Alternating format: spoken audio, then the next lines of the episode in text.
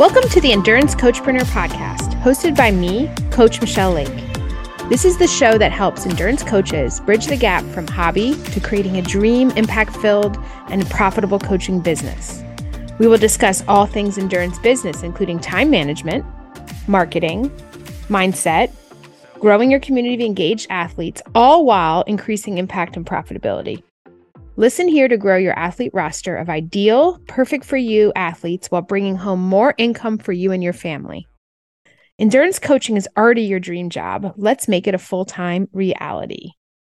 Welcome back to the Endurance Coachpreneur. Today's episode is such an important one, and I probably say that every time, so I apologize in advance, but this is the thing, the number one thing that's killing your productivity.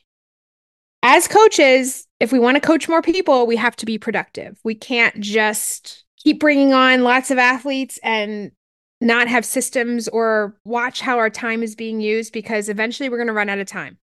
So it's really important that we're productive and that we manage our time properly so we can keep growing. And to get it out there up front, the number one thing is a lack of boundaries. That's what's keeping you from growing. And I feel this topic so strongly because I was the problem. I was someone that was not productive because I had zero boundaries. Now, the only boundaries I had was I didn't answer texts while I was sleeping. That was about it. Everything else I answered immediately. I took phone calls when athletes would call me out of the blue, like without a call or like a scheduled call. I did all the things. I was always available for everyone all the time. And this is something I see with so many coaches. This is not something that's like only a few people. It's like, oh my gosh, so many coaches have this problem. And I think it gets down to that we feel that our availability and being so available shows the value of the cost that they're paying us. It's just an easy way to feel a lot better about charging, is that we're like, well, look, I'm available all the time. And I know I'm available more than everybody else. Like that's another comparison game that we don't want to get into, because I'm sure there's always another coach that's more available. And trust me, there's plenty that aren't available at all. So it runs the gamut. But in general, coaches have not created solid boundaries. Now, obviously some have, but this is for those that feel like they could be better and they feel like they're all over the place and they're struggling to get focused when they're writing their plans, or, you know, things take a really long time to get done. Productivity is get in, do a task, get it done as quickly as possible. Like that's what the basis of productivity is. So boundaries are the thing that I've noticed are a huge problem.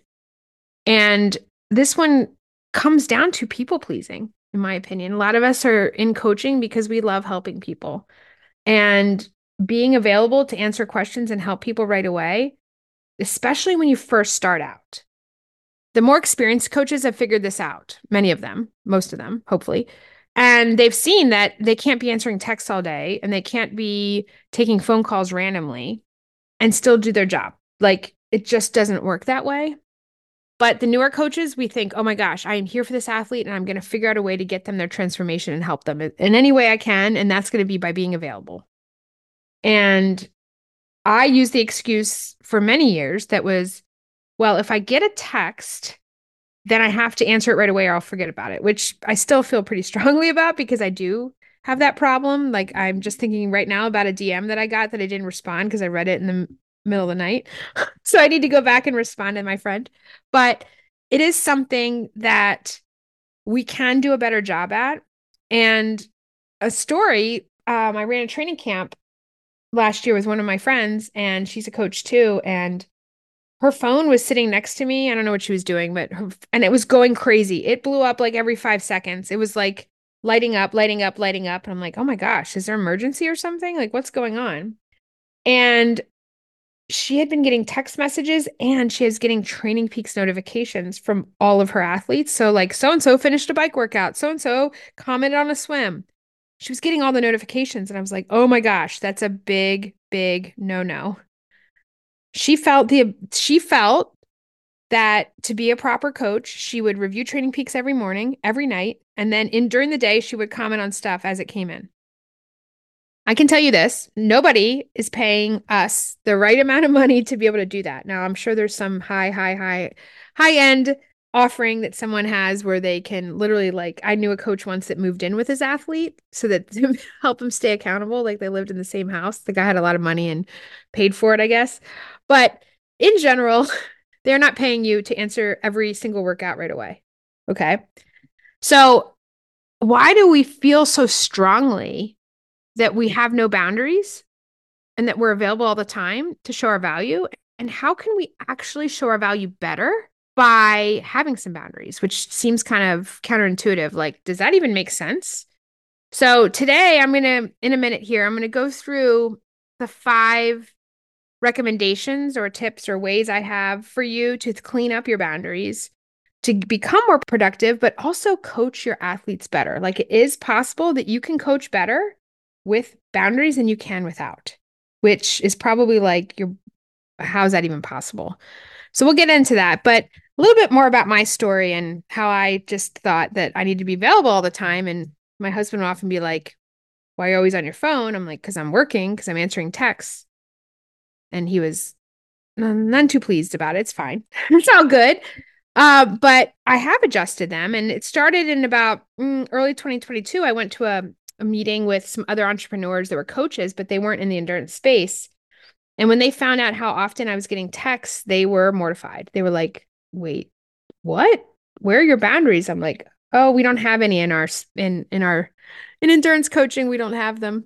That's what I said. And I was so triggered. I was like, how dare you try to tell me that my boundaries are bad?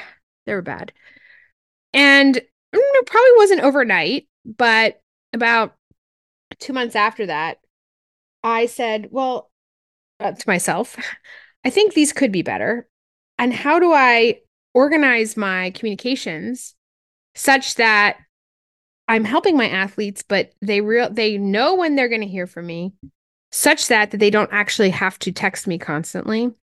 And I teach them how I communicate to them. So we'll get into that in a little bit, but I made these changes. And when I made these changes, I went from getting, 20, 30 text messages a day. I never had TrainingPeaks notifications on my phone. Never had that, but I do have some coaches that have done it. So I know it still happens. And I also don't have any notifications on my watch anymore. I got rid of those. But when I made that change, I am now to the point where I get athlete texts a few times a week, maybe. I don't think I've had any. Let me check. I don't think I've had any today. So yeah, the last time an athlete texted me was, wow, it's been a bit. Sunday. So today's Tuesday. So 2 days. So I don't get any texts anymore. And it allows me to be way more productive. And it's just been so much better. And the coaches that have made these changes that I'm about to go through that work with me have had massive productivity changes as well. And even if it just allows you to sit down and work through a product or a program or whatever you're doing, whatever you're creating, or whatever emails you're responding to without being distracted. You're not constantly getting messages. And it's just so important. So let's get into them because there's just really, I think they're going to be really helpful for you. So the first one is, and there's 5, is notifications. Get rid of them. Get rid of notifications. One of the best decisions I ever made was get rid of Instagram notifications. So I have to open the app to get notifications. I don't have Facebook notifications. I don't have TrainingPeaks notifications. I have on my phone text notifications and phone calls. And I think I have emails that are the important emails. Like I have my emails and Gmail segmented by important, and I forget what the other one is, like non-important, I guess. So that's all I have is just emails, and I could probably get rid of the emails. And those pop up on my phone or beep or do something. But I never have my sound on, ever. And I have a Mac, so all of my texts and phone calls come through my computer. So when I'm on my computer, I can see texts and phone calls, and sometimes I even remove the texts so that I can focus better, but they do come through. So I'm not missing anything, like if my son's school calls. And on my watch, which this is a beautiful thing. I used to have an Apple Watch. It was awesome. I thought it was super cool. And then I realized I don't really want notifications. I have my phones with me all the time. I'm on my computer a lot. I don't want it buzzing all the time. Every time your watch buzzes with a notification, you stop looking at what you're doing and you look at your phone or your watch or whatever the notification is. You're not focusing. I got rid of it. I said, I'm not wearing an Apple Watch anymore. I'm done. So I have my Garmin on and I have zero notifications on. It doesn't buzz at me. I have alarms and that's about it. Like if I have an alarm to set, or like sometimes I'll use like I think it's called a Pomodoro timer, like a 25-minute timer to focus on things. But other than that, I don't use my watch at all for notifications. It's beautiful. Some of you are probably like, ooh, that's stressful. Now I'm not going to be able to respond to my athlete right away. Guess what? They need to learn to ask questions well before right away. Okay. Like I'm sure you're still picking up your phone a couple times an hour, even without the notifications. So you will be able to respond to them if it's an emergency. So the first step to clean up those boundaries is get rid of notifications. They don't do you any good. And a side part of this one is that often when I really need to focus, I get my phone, I toss it. I have a couch like 8 feet away and I toss it onto that couch. And there's a carpet, so it's not going to break if I miss. But I throw my phone, I get it out. I'm like, it's got to go away. Got to get rid of it. And nobody needs you except for maybe your child immediately. And that's why, if the school calls or something, I still have the phone nearby and I have a notification on my computer, but that's it. That's all I really need. No other notifications are necessary. So that's number one. Number two is setting the tone at onboarding about communication. If you just start coaching in quotes, like I'm just your coach, the athlete has no system or understanding of how the communication is going to go going forward. They don't know. If they have your phone number, they're going to start texting you. They're going to call you if they have a question. I want you to set the tone at onboarding that you are the leader and that you will show them how the communication will work, and that every kind of question or that they may have, question, comment, will have a place and you will get to it in a timely manner, but in an organized manner, not just like wing it, like there are athletes out there that will text their coach every time they finish a workout. I mean, nobody's in the room here, but raise your hand if that's happened. I'm sure I've gotten texts that are like, guess what? I finished my workout. I'm like, good job. Put this in the training app, like direct them back to the training app. So what would you do at onboarding to do this? And my number one recommendation here, create an onboarding video.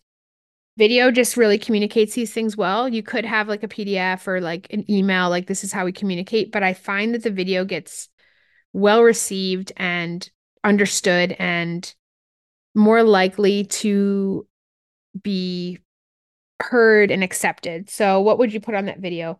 How do you actually create a video? I build a PowerPoint or a Canva slides, and then I present them in Zoom, and then I record it to YouTube unlisted. And then when they join, they get this video. And then I typically know if they've watched it. You could probably set it up in some sort of portal that you could see if they've watched it. I don't know if you need to do that, but you can tell by the questions they asked if they've watched it or not. The before and after when I created this video, which I did about 2 months after that enlightening meeting with other coaches where they all told me my boundaries sucked and I needed to fix them rapidly. The athletes that have onboarded with me before that video and after are drastically different. Now, if any of my athletes are listening to this right now and they're like, oh, I occasionally text you, I'm so sorry. Don't feel bad. My boundaries are great and I have no problems with any of you and everything is wonderful. And many of you are my friends and it's all fine. But I will say that the athletes that joined after my onboarding video, which I think was about August of 2022, are almost so compliant with the boundaries that sometimes I'm like, you're not communicating enough.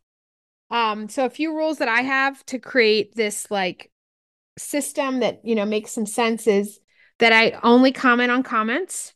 So I'm looking for commented workouts to comment back, and that text messages are for emergencies, injuries, you crashed your bike or, you just finished a race. That's another, I really want my athletes to text me when they finish their race to let me know how it went, send me a picture. I would much rather hear about your race in a text message than in Training Peaks. That's something, I make it clear there. And Everything else is for the training app. If they have requests for schedule changes, put them in the app. I had an athlete once that would text me on Saturday night at like 4 p.m. Saturday afternoon every week to tell me what workouts she wanted to do the following week. And then, spoiler alert, didn't actually do many of the workouts that she requested that I change it to. Wasn't great. And I had to send an email to all my athletes and remind them of the boundary that is, I want you to put your requests for workouts in the app. It's not helpful to put it. That's part of the problem here. And this is where when you create these boundaries, you're going to be able to coach better because the athletes are going to be able to put things where they belong. Okay. And I just went on, and that's number 3. Got ahead of myself. Move everything, questions, requests, to the app. Move it to the app. Keep it there. You know, emergencies, you get text. So that's number 3. So as a quick review, because I've went all around them, but number 1 is notifications. Clean them up. Number 2 is setting the tone at onboarding. And number 3 is move all questions to the app except emergencies. So I explained how we do that on onboarding. And now you are answering their questions where it belongs. You're also focused on the work when you're reviewing it. So if they put requests in for their training schedule into the app, now you can answer it when you're in the app focused on their plan. You're not doing it at some other time, like when you're busy doing something with your kids or you're in the middle of your own workout. You're focused on it at the right time. So you're going to help your athletes, which moves us right into number 4, which is get your people to put conflicts in ahead of time and put it in the app. That's probably the most important thing, other than turning your notifications off from this call and doing an onboarding video. That's another important one, but is to get people to put conflicts in the app. Athletes will be more trusting of your plan and get more of it completed, meaning they're going to have better results when they can fit their life and their workouts into their life. Okay. So when the 2 match. So when they can put conflicts into their plan, now they're not having to struggle to figure out how to fit it in because it's going to fit in already, because you're going to write a correct plan. Okay. So instead of athletes texting you that they've got a work trip in 3 days, put in the app, and then you'll adjust it the next day when you get in the app. Okay. Now, sometimes athletes are still going to text or email you for bigger things like, hey, I'm traveling for work for 3 weeks and I won't have my bike. That's something we're going to need to talk about. So sure. That's where, maybe it doesn't go in the app. It comes as an email, or even they schedule a call with you first. Okay. So that's very, very normal, but get your people, number 4, to put conflicts in the app ahead of time. And it's just going to make the whole process better. And you're going to be getting those answers and responding to their requests in the right place at the right time. And number 5 is that you show them that you are going to have regular communication expectations. And what does that even mean?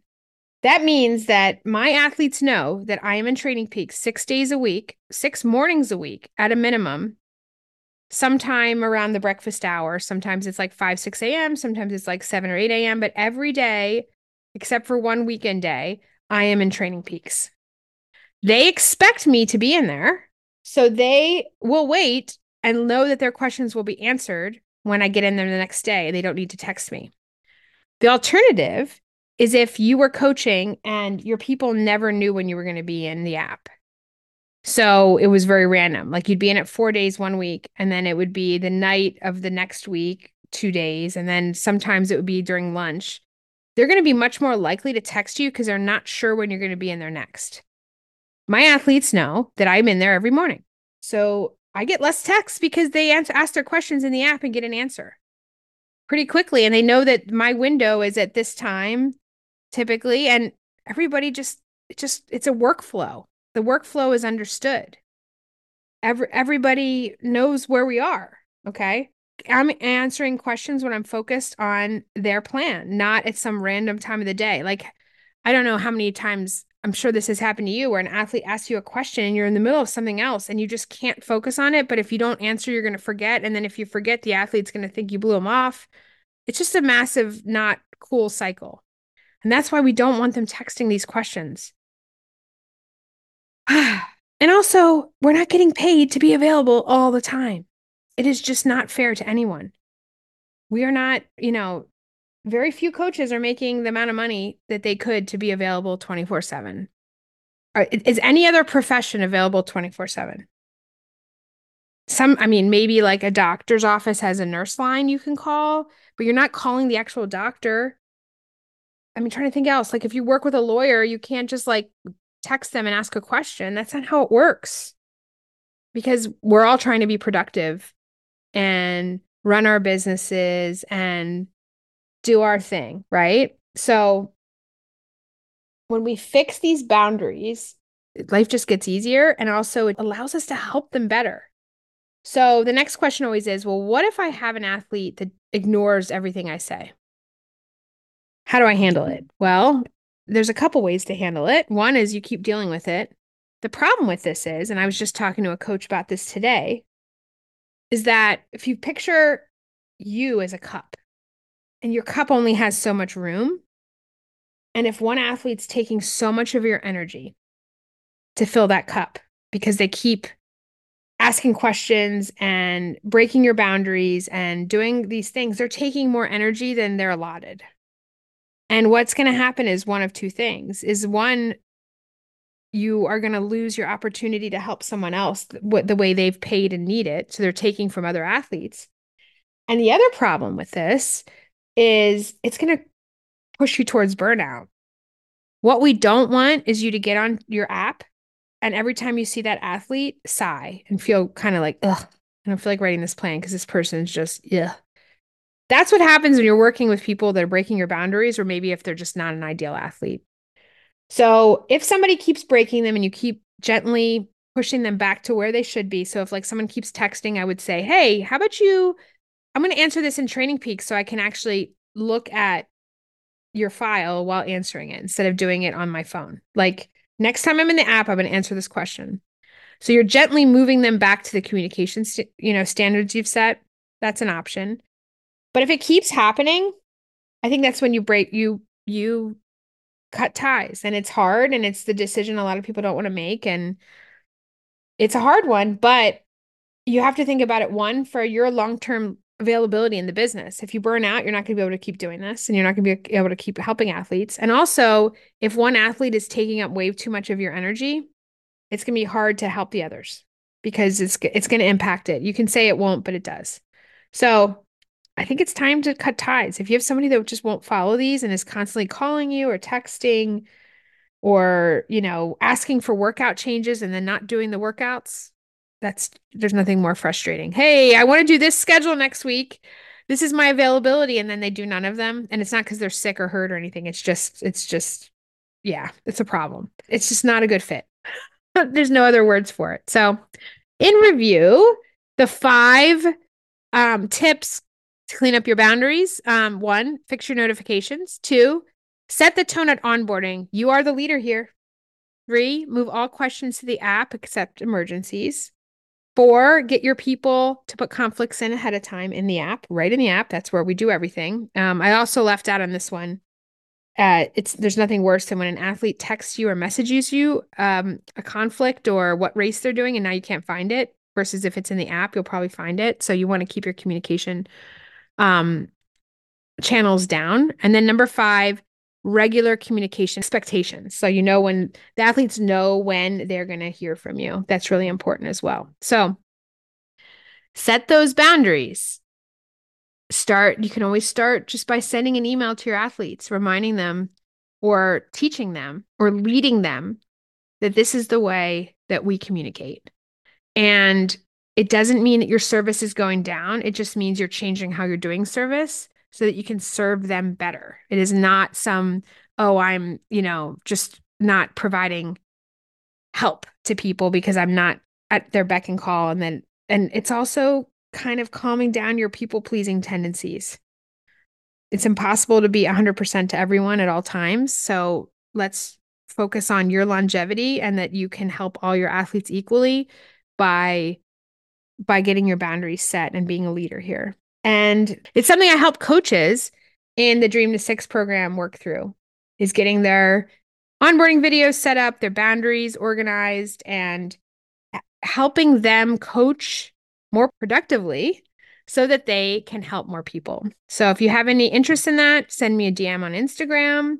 Also, let me know if you've listened. It's sometimes weird when you're doing podcasts, not sure who's listening. So I would love to hear from you. And quite a few have messaged via DM or, and it's been awesome. And many of you have also shared the episodes or written reviews, which is, again, really nice. And I hope to be able to keep giving this help to coaches so that we can raise the industry across the whole industry, how we can raise it up, like make it a real profession. Like I believe it is, but a lot of people and a lot of coaches don't believe it. So this is my mission, is to help coaches grow those businesses and build those businesses that are enduring.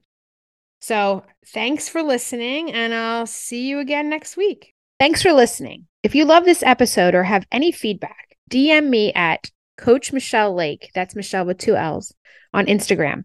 Also, take time to leave me a review if you enjoyed it. Until next time, coaches, let's get out there, grow who you know, take action, and keep changing the lives of our athletes.